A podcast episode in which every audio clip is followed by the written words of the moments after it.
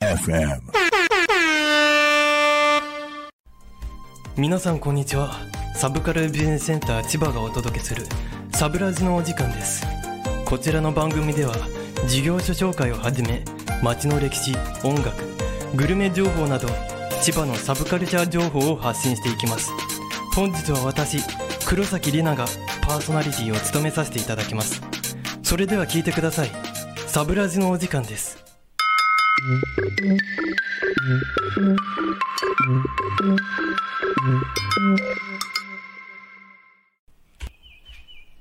まだ自己紹介をしていないので簡単な自己紹介からしていきます。私はサブカルビジネスセンター千葉という就労継続支援 B 型事業所で黒崎里奈という名前で動画編集の作業をしています。あとは最近ギターコードを覚えられるようにケンケン服用もしてます。私はゲームをするのと音楽を聴くのが好きで今現在オンラインマルチゲームでもこのプレイヤー名で活動しています。こちらでもこの名前を使用しているのですが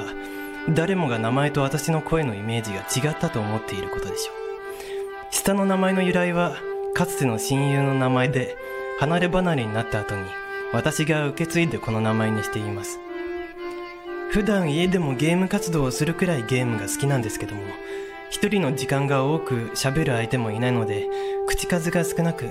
少しでも多くの人と自分の声で喋れるように関わっていけるように何かしら話せる環境を作りたいと思ったのがきっかけでこちらの事業所に通い始めたので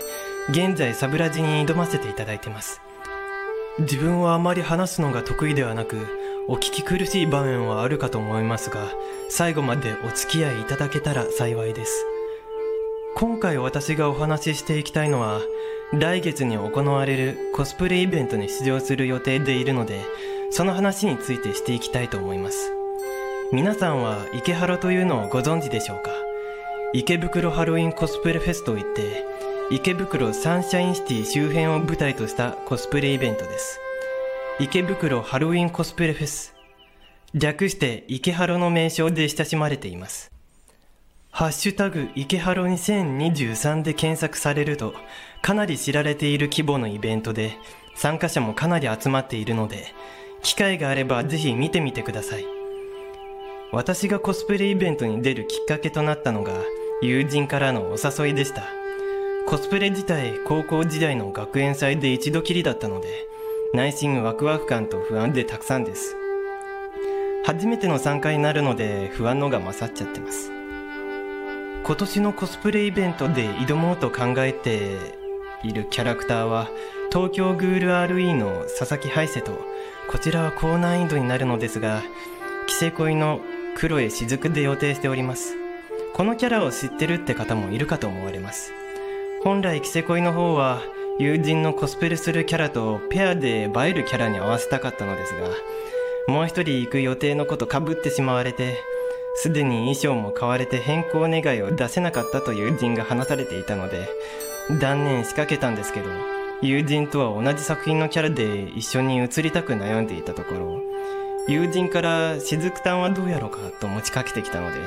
いろいろと私にはハードルが高いキャラなのですがおっしゃ任せろ。美脚とまではいかずとも綺麗になってやらと。席を切る勢いで乗っかってやりました。とてもお恥ずかしい気持ちもあるのですが頑張って挑みます。高校時代の頃は平成の中でも有名なジャンプ作品である銀玉の新八のコスプレをして学園祭に出てました。当時の先輩方からのお願いにより引き受けて衣装を用意してくださったのですが当日学園祭のちょっと数日前に先輩からメガネとカツラは自分で用意してねと言われたので心の中で「おいそういうのはもっと事前に話してください」って叫んでました。私が確認を怠っていたのもありましたし先輩方から招き入れてくれた恩もあったのでそこは受け止めて了承しましたね。とはいえもう数日少し経ったら学園祭を迎えることになってたので用意が間に合わずカツラなしの衣装のみと新八の本体であるメガネはどうしようかと思い悩んでいたところふと家にあったじいちゃんの老眼鏡にしようと思い切って出ることにしたんですよ。なかなかぶっ飛んだ発想でしょ？結果どうなったと思います？コスプレ部門で見事に優勝したんです。びっくり仰天でしょ？まさかのまさかでした。ありがとう、じいちゃん。じいちゃんのおかげで私優勝できたよ。まあ、銀さんと神楽ちゃんのクオリティが高く、新パッチの違和感が薄れてたのもあるかもしれませんがね。けれど、今回は学園祭とは違って、本格的なコスプレ界隈によるガチのコスプレイベント。こちらも以前のような半端な未完成で出るわけにはいかないので、この1ヶ月間、友人からメイクを教わります。ネイルならサブカルビジネスセンター千葉と高校の放課後クラブでしてもらった経験があるのですが、メイクは今までしたことがなく未経験です。とても初心者が挑めるキャラとは思い難いと知ってる方なら思うかもしれないですね。でも私は覚悟を決めた身です。私が覚悟と口にするのは、成功にも失敗にも左右されずに、重ねて本気で乗り越えると決心した時よ。みんな見ていて、これからの私は変わるから。はい。池ハロが開催される日ですが、10月の28、29日の土日に行われます。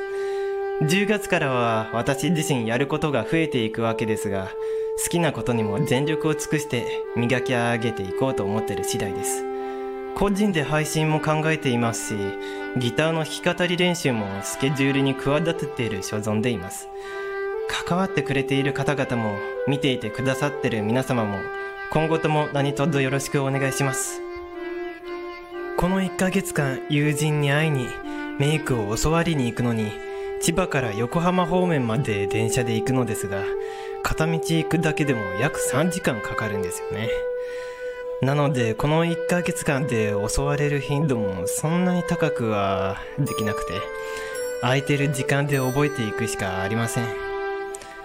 この1ヶ月間にかけて学んでいこうと思います。コスプレイベントの話については以上になります。実は来月10月にはもう一件遠出する予定がありまして、14、15日に宮崎県まで行く予定があります。青色庭園、聞いたことのある方はおられるでしょうか？タロット占いなどの鑑定、お祓いなどの霊的トラブルに対する処置を行うサロンと言われています。私は今年になった冬に同僚とごま道という各都道府県にある仏道へ厄払いへ行っていたのですが、この秋、お祓いしてもらいに旅へ出ます。同僚の方が占い好きで中でも市中水明と呼ばれるもので私のことを調べてくれてました。同僚の話によると今年の誕生日までは私の厄年だったそうです。正直私もただならぬ予感がしましたね。占いから市中水明の流れがあったことをきっかけに私は青色庭園のことを知りウェブでお問い合わせしたところなかなか空いてる枠を取るのは大変でしたが、なんとか予約を取ることができました。お祓いしてもらって少しでも状況に変化があるといいな。これは私が幼い頃のお話になるのですが、小学校ある夏休みの頃に家族でお墓清掃に行っていました。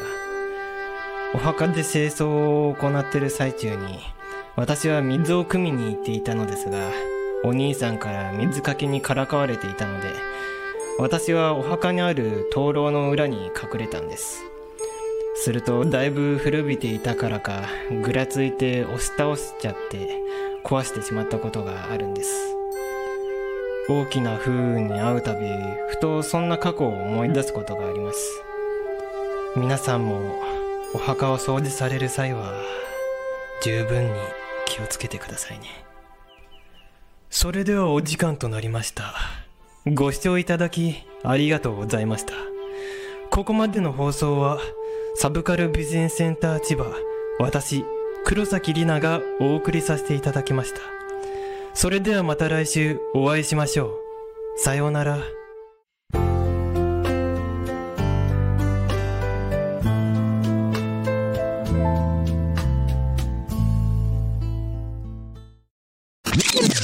Alchemy FM.